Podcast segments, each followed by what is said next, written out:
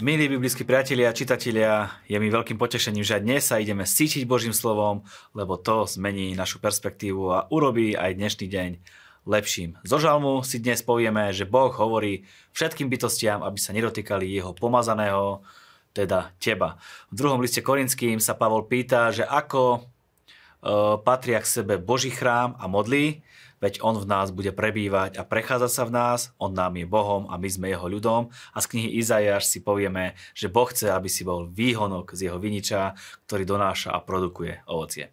105. žalm je žalmom o dejinách spásy. Vyzýva Izrael k uctievaniu a dôvere hospodina na základe všetkých jeho spasných skutkov, ktorými naplňoval zmluvu s Abrahamom, že sa dá jeho potomkom zasľúbenú zem. Kanán.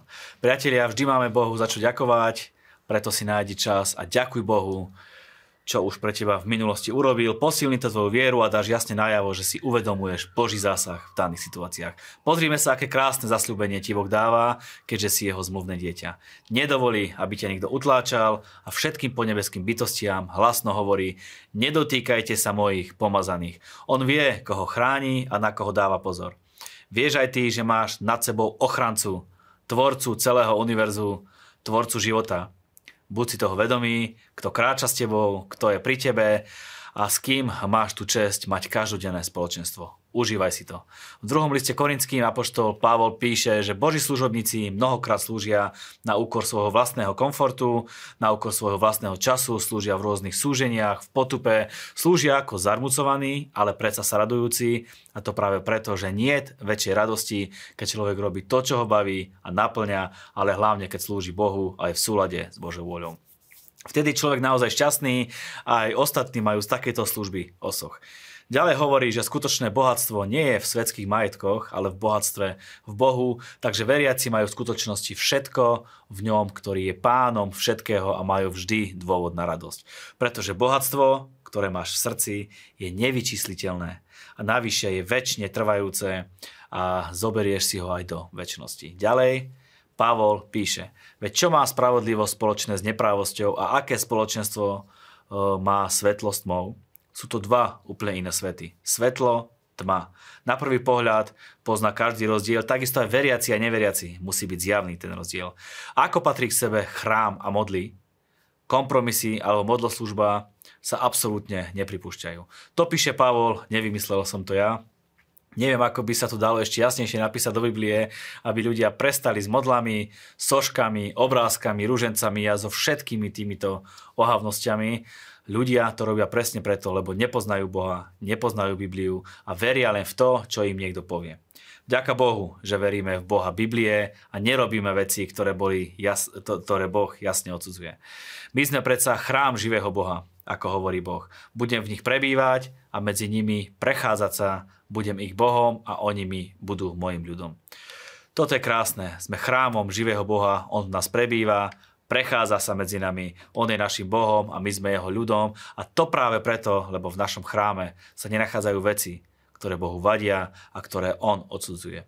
Veď keby Boh prebýval aj v tých, čo veria v modly a páchajú modloslužbu, a žiaľ, tých je naozaj veľa aj po celom Slovensku, tak potom by si Boh a celá Biblia totálne protirečili. Ja naozaj neviem, kde to títo ľudia vyčítali, že namiesto Boha sa majú modliť k predmetom, alebo že predmety ich ochránia. Preto vojdite, alebo výjdite spomedzi nich a oddielte sa, hovorí pán, nečistého sa nedotýkajte a ja vás príjmem. Ak si čo je len trošku nejak zapletený do modlárstva, Pavol ti radí, aby si vyšiel spomedzi toho, oddelil sa od toho a urobil radikálny krok. Nedotýkal sa toho nečistého a on ťa príjme. Boh je milujúci a príjme ťa a budeš si užívať plnosť jeho lásky a milosti. On ti bude otcom a ty mu budeš synom a dcerou, hovorí všemovúci Boh. Poďme na Jezaiaša. Pre niekoho možno výzva, aby ho čítal, pretože to nemusí byť moc záživné čítanie, lebo obsahuje také historické a prorocké udalosti, ktoré, aby zapadli do skladačky, čitateľ by mal mať už ako takú známosť Biblie, ale keďže my Bibliu čítame a študujeme a máme Svetého Ducha, on nám odkrýva aj to, čo nám predtým možno uniklo alebo nedávalo zmysel a kniha Izajáš ťa vie posilniť a občerstviť a dať ti zjavenie Izaiáš sa často považuje za najväčšieho medzi píšucimi prorokmi. Jeho meno znamená hospodin je spása, alebo súčasníkom Amosa, Ozeáša a Micháša, ktorých knihy si budeme čítať neskôr.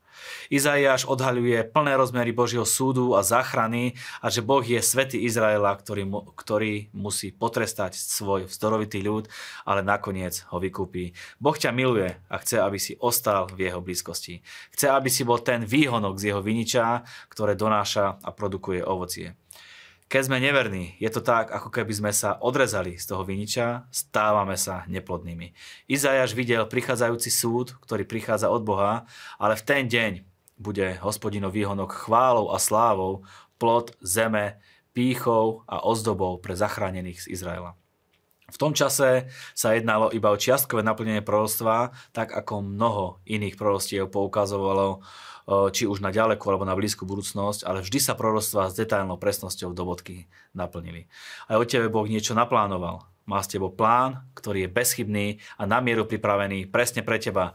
Buď v Božej vinici a tvojim životom a tvoj život, e, tom budú pretekať rôzne dobré veci, tvoj život bude plodný v každej jednej oblasti, aj preto, že študujete Bibliu, tak e, sa otvoria nebesia nad vami, čo pevne verím. Ďakujeme za vašu dôveru, za vašu priazeň, za to, že podporujete tento, tento projekt a prajeme vám úspešný a požehnaný celý týždeň.